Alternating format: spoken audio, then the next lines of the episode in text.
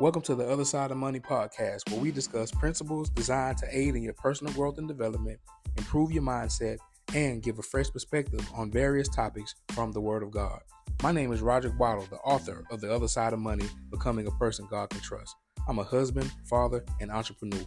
I've had the privilege of serving as an associate pastor of a church where I led several Financial Peace University classes with the goal of helping people get on track with their finances.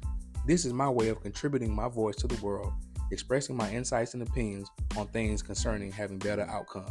So, whether you're young and seeking to develop a vision for yourself, or you're older and need to dream again, I believe the principles we discuss from the Word of God will breathe new life into your life. We'll have new episodes dropping on the 1st and the 15th of every month, so make sure you subscribe so you won't miss an episode. Welcome to the podcast, and we'll see you on the other side.